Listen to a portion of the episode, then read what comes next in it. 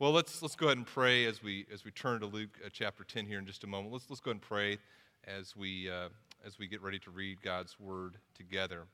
Uh, Father, we, we thank you for your word, and we thank you for how you've uh, entrusted us with your word. We pray that as we turn our hearts uh, to it, that you would cause us to, to grow in our relationship with you and give us a great passion for your truth. And we pray this in your Son, Jesus' name. Amen. We're going to do things a little out of order here. Why don't you go and stand now with me as we read Luke chapter 10. And I'm going to read more than just verses 1 through 9. In fact, I'm not very confident we're going to be, all the, be able to get all the way through verses 1 through 9 this morning. We'll see how God allows our time to progress. But let's do this. Let's uh, read verses 1 through 16 uh, together. Beginning in verse 1, Luke chapter 10 says this After this, the Lord appointed 72 others and sent them on ahead of him, two by two, into every town and place where he himself was about to go. And he said to them, The harvest is plentiful, but the laborers are few. Therefore, pray earnestly to the Lord of the harvest to send out laborers into his harvest. Go your way. Behold, I am sending you out as lambs in the midst of wolves. Carry no money bag, no knapsack, no sandals, and greet no one in the road. Whenever you, whatever house you enter, first say, Peace be to this house. And if a son of peace is there, your peace will rest upon him. But if not, it will return to you. And remain in the same house, eating and drinking what they provide for provide, for the laborer deserves his wages. Do not go from house to house. Whenever you enter a town and they receive you, eat what is set before you. Heal the sick in it and say to them, The kingdom of God has come near to you. But whenever you enter a town and they do not receive you, go into its streets and say, Even the dust of your town that clings to our feet we wipe off against you. Nevertheless, know this, that the kingdom of God has come near. I tell you, it will be more bearable on that day for Sodom than for that town. Woe to you, Chorazin! Woe to you, Bethsaida! For if the mighty works done in you had been done in Tyre and Sidon, they would have repented long ago, sitting in sackcloth and ashes. But it will be more bearable in the judgment for Tyre and Sidon than for you. And you, Capernaum, will you be exalted to heaven? You shall be brought down to Hades.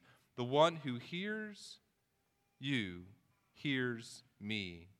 And the one who rejects you rejects me. And the one who rejects me rejects him who sent me. You may be seated and may you be encouraged through the reading of God's word this morning.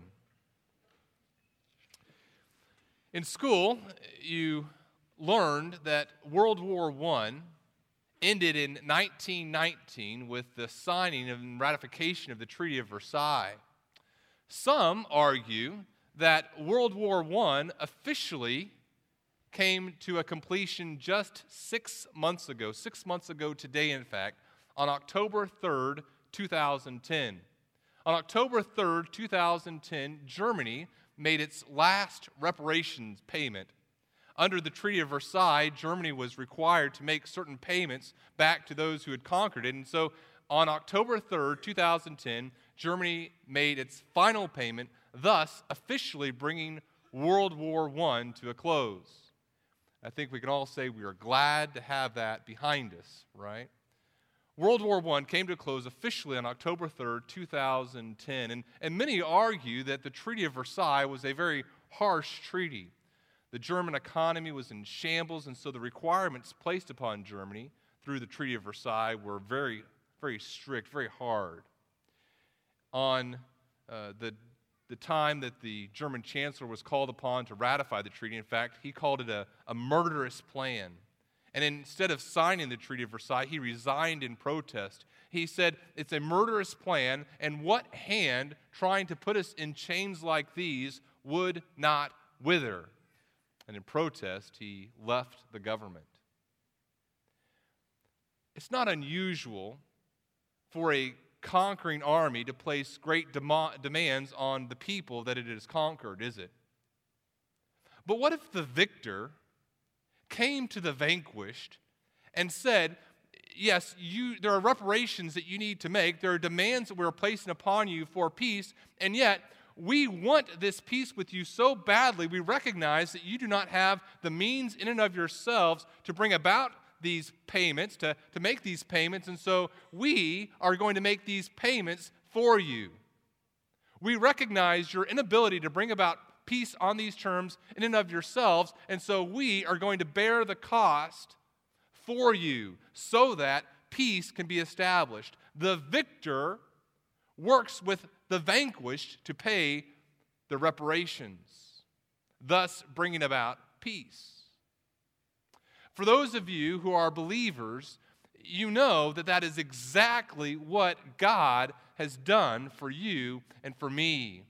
For those of you who have placed your faith in Jesus Christ, have recognized that you are a sinner, that you're an enemy of God, and that you need to turn from your sins and turn to God through faith in Jesus Christ, you realize that that is exactly what God has done. He's recognized that you and I, on our own, are unable to do the things that are necessary to bring about peace between us and God. And so God has provided His Son, Jesus Christ, for us so that peace can be achieved. His Son, Jesus Christ, bearing the full penalty, 100% of the penalty of our sin, bearing the wrath of God on Himself, so that you and I can have peace.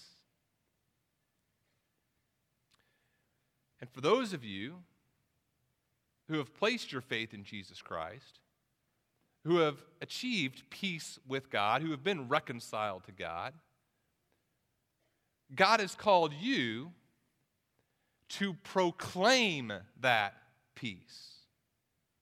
You're to take that good news of Jesus Christ that the war is over and God, who was our enemy, has brought about peace, and you can achieve that peace through faith in Jesus Christ. God has called those of us who are Christians to proclaim that peace, to proclaim that the war is over, hostilities have ceased. And here are the terms. And here's the one who has met those terms perfectly in himself. However, if you're anything like me, you most likely have difficulty sometimes proclaiming that peace to others. God has called us to, to take this good news, this greatest of all news, and share it with other people to evangelize. And if you're anything like me, and I suspect you are, sometimes you struggle with proclaiming that message of peace. And I think there's many reasons for this. For, for instance, perhaps sometimes as you think about proclaiming this message of peace, you just are kind of at a loss of what exactly to say. I mean, this is a big book, and it's all about being reconciled to God. It's about the fall and, and then how uh, God has provided for his people and, and, worked with his people and established his son and established this kingdom. And, and so sometimes it's confusing in terms of exactly what do we say as we proclaim God's peace? What do we say as we proclaim the message of salvation? That's one struggle we might have. You know, last week we talked about how sometimes as people present the gospel, they use some words and some phrases that aren't necessarily in Scripture, at least in terms of referring to the gospel. We talked about how people will say, uh, I want you to, to bow your heads and, and pray this prayer in order to become a Christian. And, and, and praying a prayer isn't what makes a person a Christian, is it? I've mentioned before, one time I was called to, to go and, and visit a person who was on their, their deathbed. They had perhaps hours to live, and the family was concerned about this person's salvation. They said, This person has, has rejected God again and again. We want you to come and, and, and pray the sinner's prayer with him so that he can be saved. I said, Look, I, I can pray a, a, prayer with someone from now and, until the moment they enter into eternity, but, but that's not what saves a person. If a person's heart is, is still rebelling against God and hasn't turned from their sin to faith in Jesus Christ, simply reciting some words, it's not a magic formula. So, one, time, one of the ways that I think we struggle sometimes in sharing the gospel is, is knowing exactly what it is that we're to articulate and how a person is to respond to this good news rightly. That's something that I think Christians struggle with sometimes.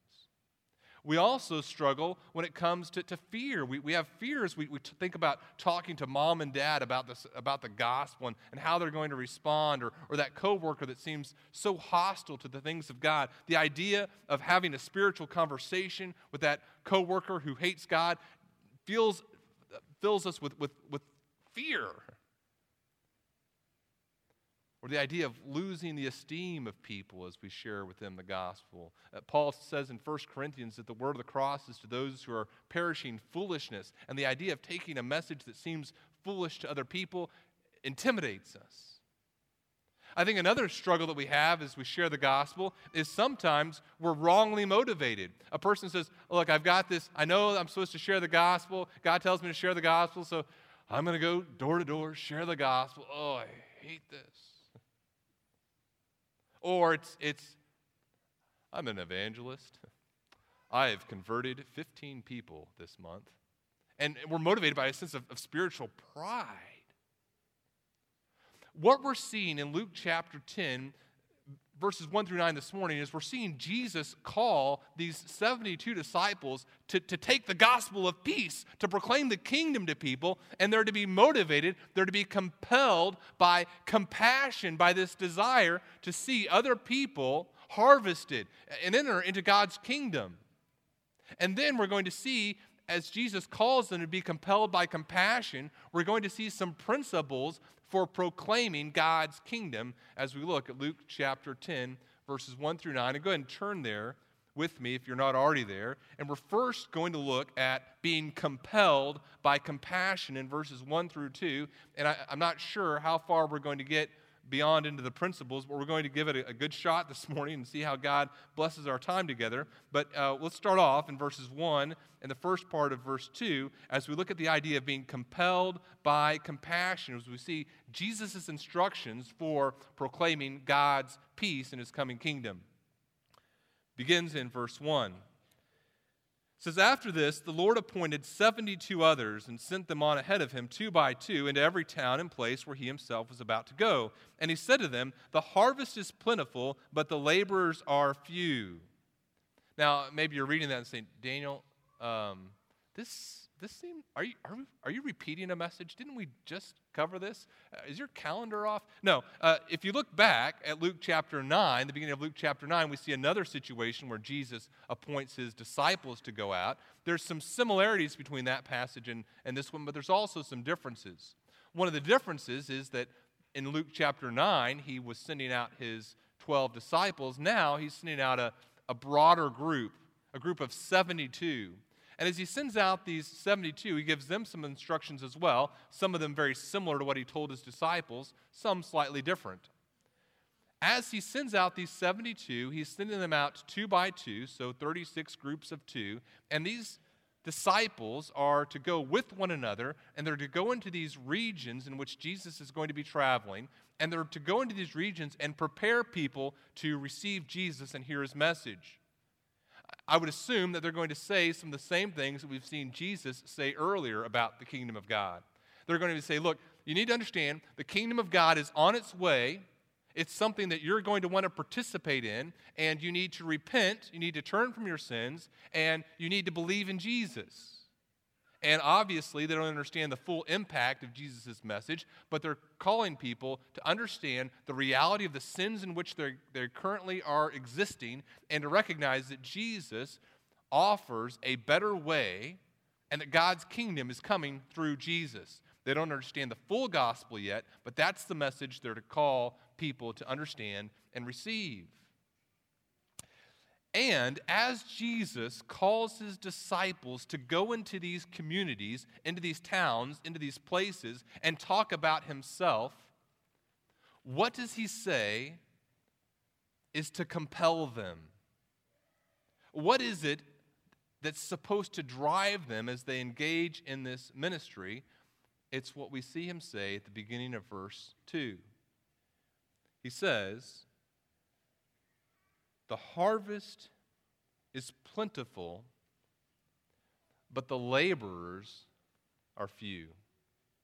What does that mean? What does the imagery of, of harvest mean there? I want to talk about that for a moment because it's very important in helping us understand what Jesus is using to motivate people here. Joel chapter 3 talks about harvest. And, and oftentimes in, harvest, in, in Scripture, when the term harvest is used, it's used to refer to, to the end times and, and God's final judgment upon all people. For example, Joel chapter 3, verse 13. Uh, uh, I'm sorry, I'm going to start in verse 12. Uh, Joel chapter 3, verse 12 says, Let the nations stir themselves up and come up to the valley of Jehoshaphat, for there I will sit to judge all the surrounding nations Put in the sickle, for the harvest is ripe. You say, well, that doesn't sound very good. No, it doesn't.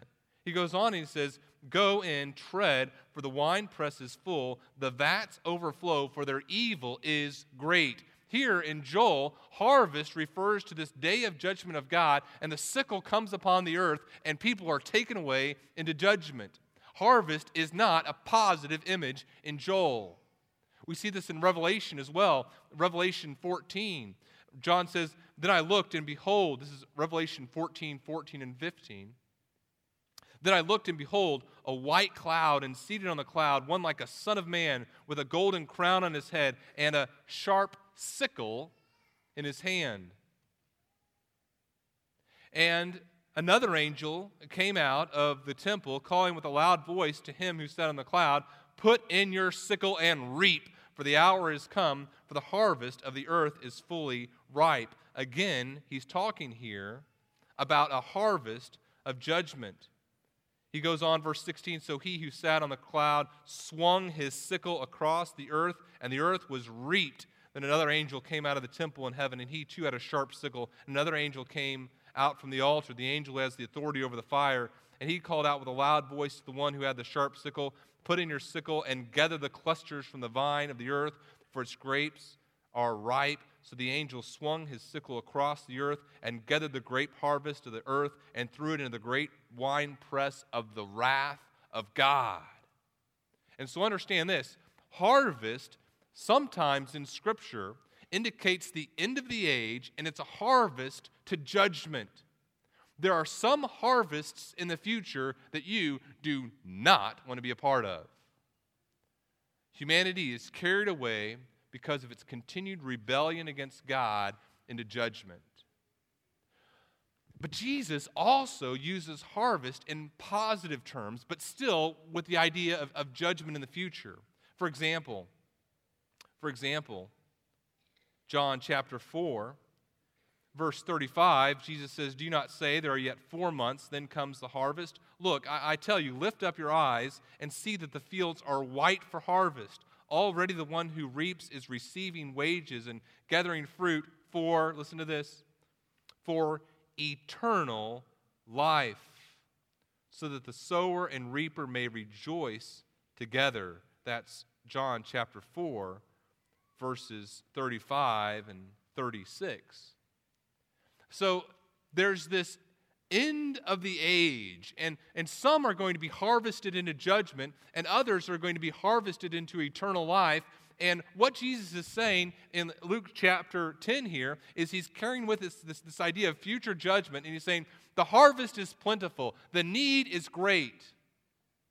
There are, is a mass of humanity out there that's in danger of entering into eternity without God. The harvest, the opportunity is great. There are multitudes upon multitudes upon multitudes who need laborers working among them to bring them out of God's wrath into relationship with God, into God's kingdom. There's a problem, isn't there?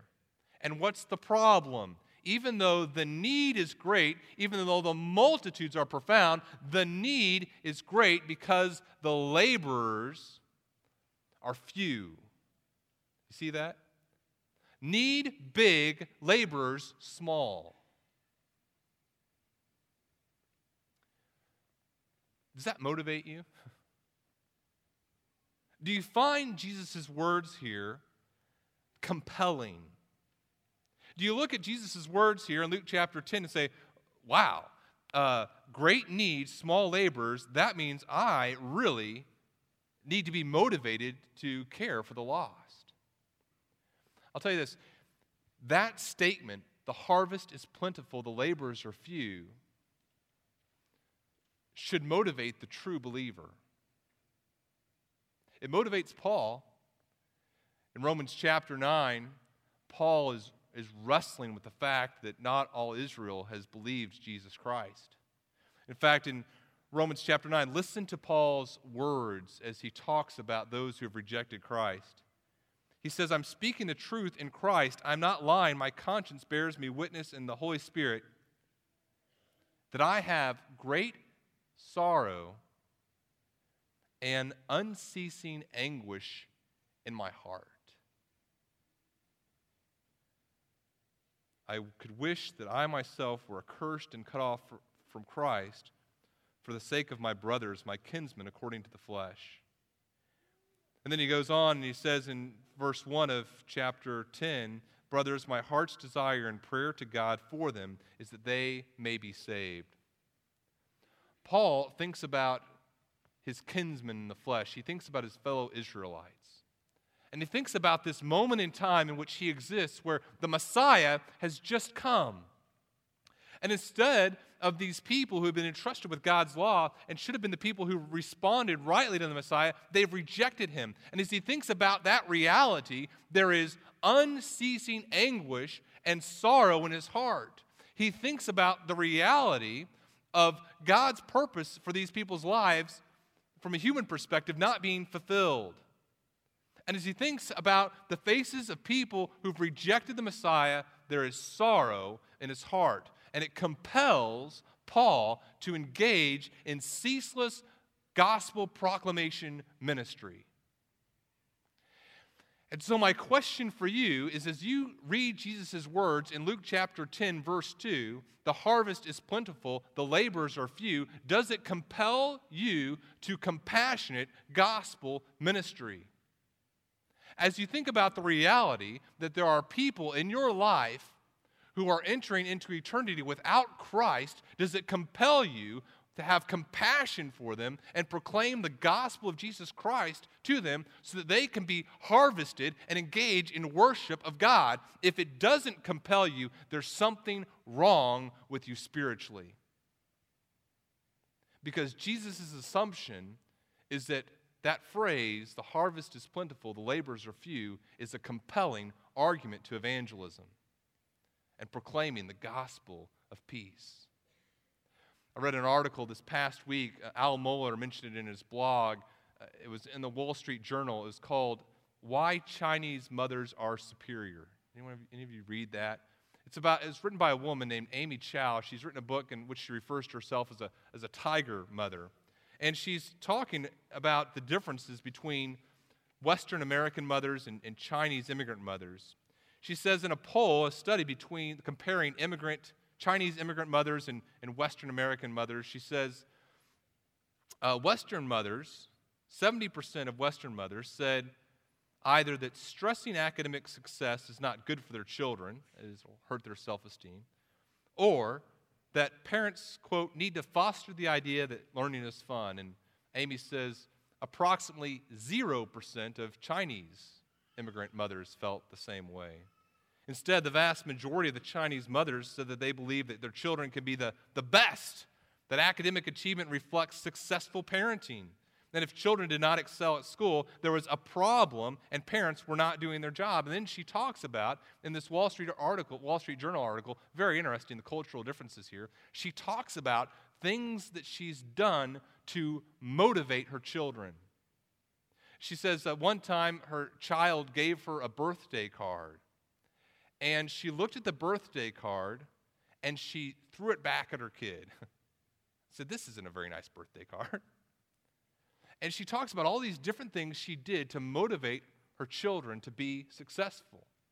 And the children, these two daughters that she has, have turned out, from a human perspective, if, if you're gauging success by academic achievement, they've turned out very successful. My point is not to commend a certain mothering style to you. My point is that a person can motivate another human being to do some rather remarkable things, depending upon what their goal is. Now, if this morning you say, you know what, I, am I'm, I'm motivated by the esteem that other people have for me, I'm motivated by saving face. I'm motivated by popularity at school. I'm motivated by my neighbors not thinking I'm some weirdo.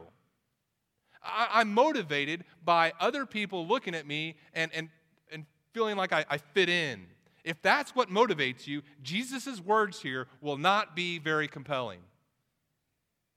But if you say, I'm motivated by a desire to see God worshiped, God's glory is a big deal to me. In fact, God's glory is an all consuming passion for me. Then you'll find Jesus' words here in Luke chapter 10, verse 2, very compelling. The harvest is plentiful. There's an amazing opportunity to have a lot of people engage in worship of God. Uh, the laborers are few. I'm going to get out there. I want to be a proclaimer of God's kingdom. I want to be a proclaimer of God's peace. If that's your passion, you're going to find Jesus' words here extremely compelling. We're compelled by compassion because we have a desire to see those who do not worship God worship Him. That's the point here as we look at verses 1 and 2. And ask yourself, I'd encourage you, as you think about application of this, ask, my, ask yourself, am I compelled by compassion. As I think about my family members who don't know the Lord Jesus Christ, and I think about my interactions with them, am I more motivated by a desire to not cause waves, or am I more motivated by a desire to see God worshiped? As I think about my, my coworkers who, who don't know the Lord Jesus Christ, am I more motivated by a desire to, to rise up the company ladder, or, or am I compelled by a desire to proclaim Jesus Christ to these people who, who I love or I want to love. So think about my friends at school. Do I have a real desire to see my friends in, at school know the good news of Jesus Christ? Does that compel me? If it does, here are some principles for harvest ministry. Here are some principles for the harvest that Jesus gives us the last part of verse 2 through verse 9. Let's look at these now. Principles for the harvest. Principles for the harvest. The first principle is this the first principle is pray for God's grace. Pray for God's grace. He says, The harvest is plentiful, the laborers are few. Therefore, pray earnestly, pray earnestly to the Lord of the harvest to send out laborers into his harvest. Jesus is telling them, look, if, if this motivates you, if it compels you, the fact that there are people who don't know the Lord Jesus Christ, then pray earnestly. That phrase, pray earnestly, comes from a, a Greek word that means to, to beg, to beseech. It's a person who has nothing crying out earnestly for the provision of someone who has the resources they need. He says, pray earnestly, beg, beseech, implore who? The Lord of the harvest. As a person beseeches the Lord of the harvest, they're recognizing that, that the Lord of the harvest is sovereign over the harvest. He decides what will be harvested, He decides where to harvest, He decides how long the harvest will take, and when to accomplish it. Pray earnestly, beseech, beg, implore the Lord of the harvest, the one who's sovereign over it, for what? For laborers. Pray that He would send out laborers into his harvest. Beseech, beg him to direct his harvest and provide people for it.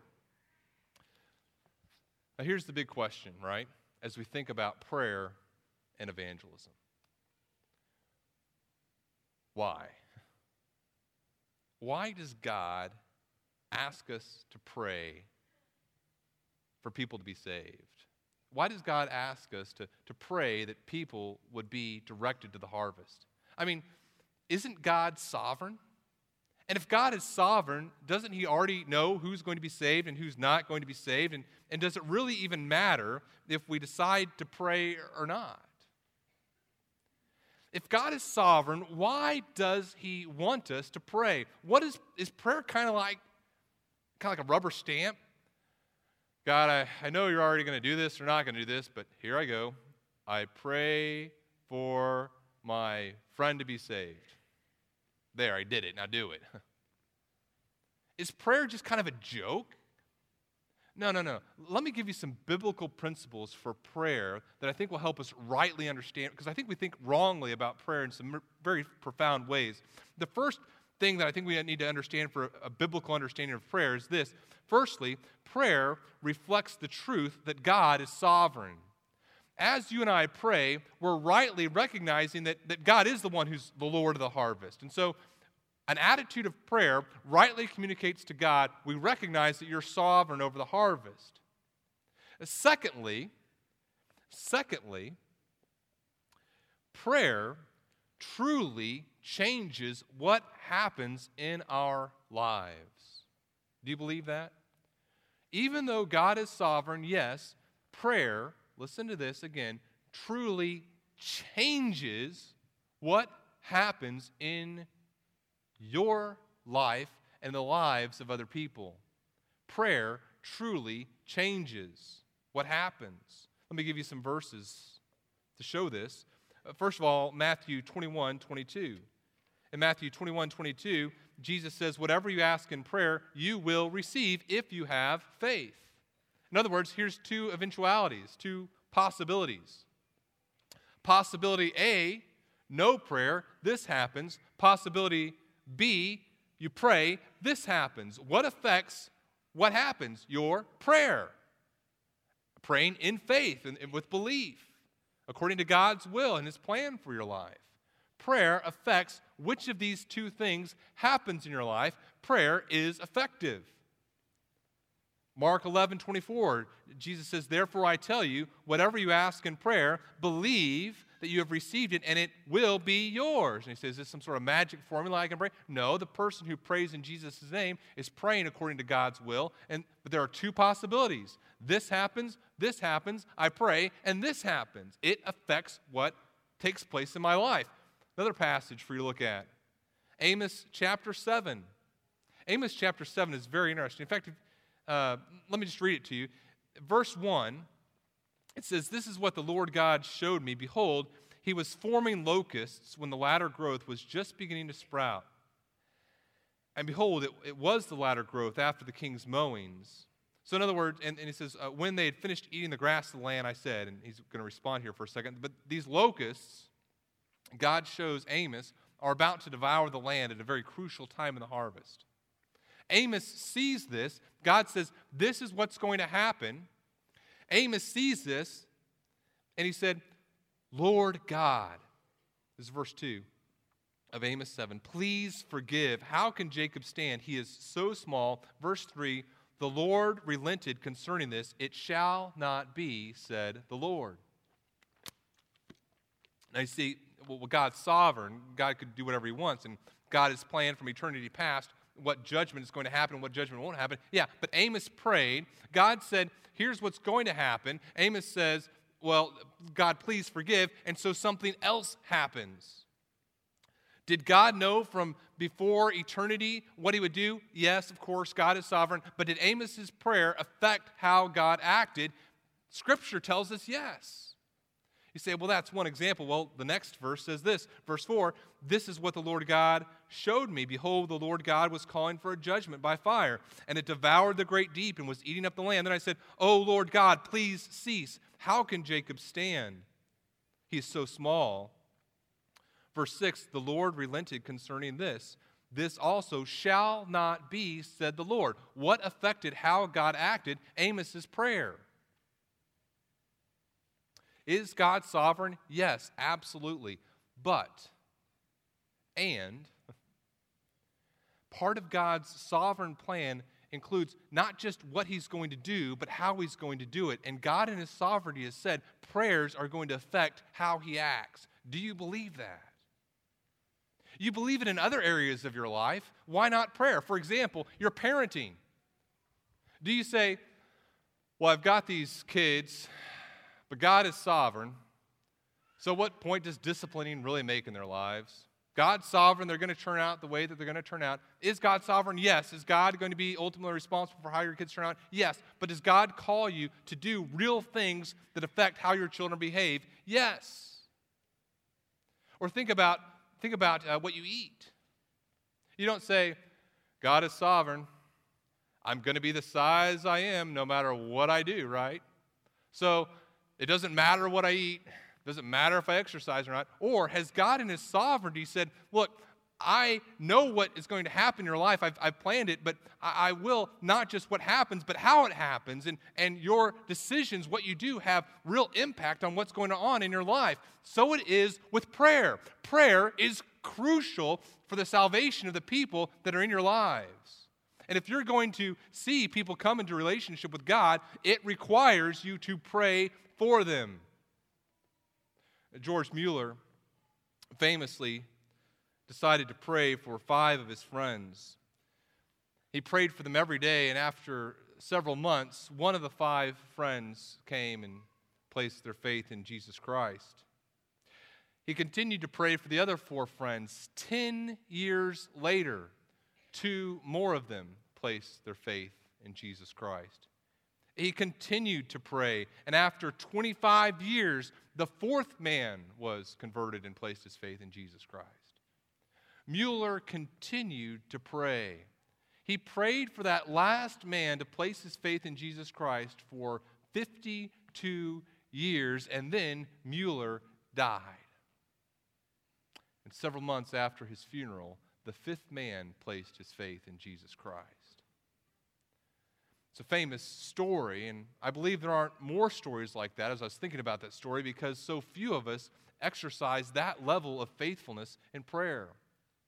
Are you compelled by compassion? Do you have a desire to see those around you place their faith in Jesus Christ? If so, the first principle for proclaiming the harvest, for proclaiming God's peace, is to pray for God's grace, to pray that God's grace would be exercised in the lives of those you desire to see place their faith in Jesus Christ.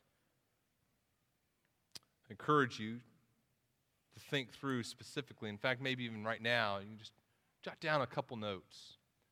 Who are your the men or women or, or fellow students or kids in your class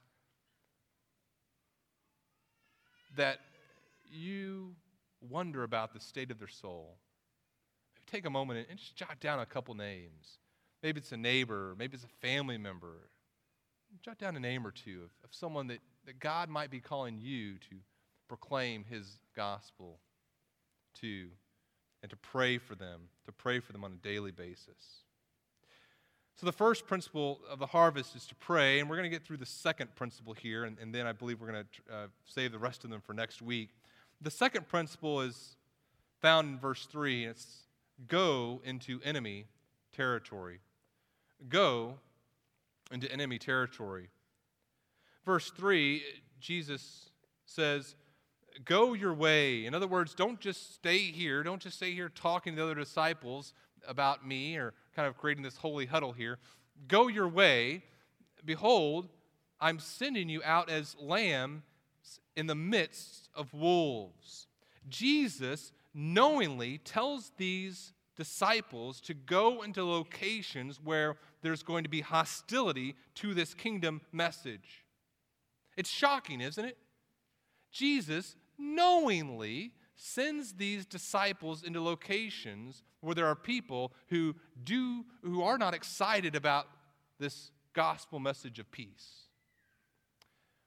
Once upon a time, there was a little lamb, little sheep. And this sheep decided to go and live among wolves. The sheep, as she lived among these wolves, was aghast at their behavior. These wolves refused to wear the same type of clothes that this sheep wore. They refused to wear sheep's clothing. Uh, these wolves behaved very hostile. They didn't think the same way that she thought. They didn't have sheep thoughts like she had. And in fact, these wolves had the incredible incredibly annoying tendency to want to consume her. It was shocking their behavior. In fact, these wolves, these wolves were completely different and completely hostile toward her.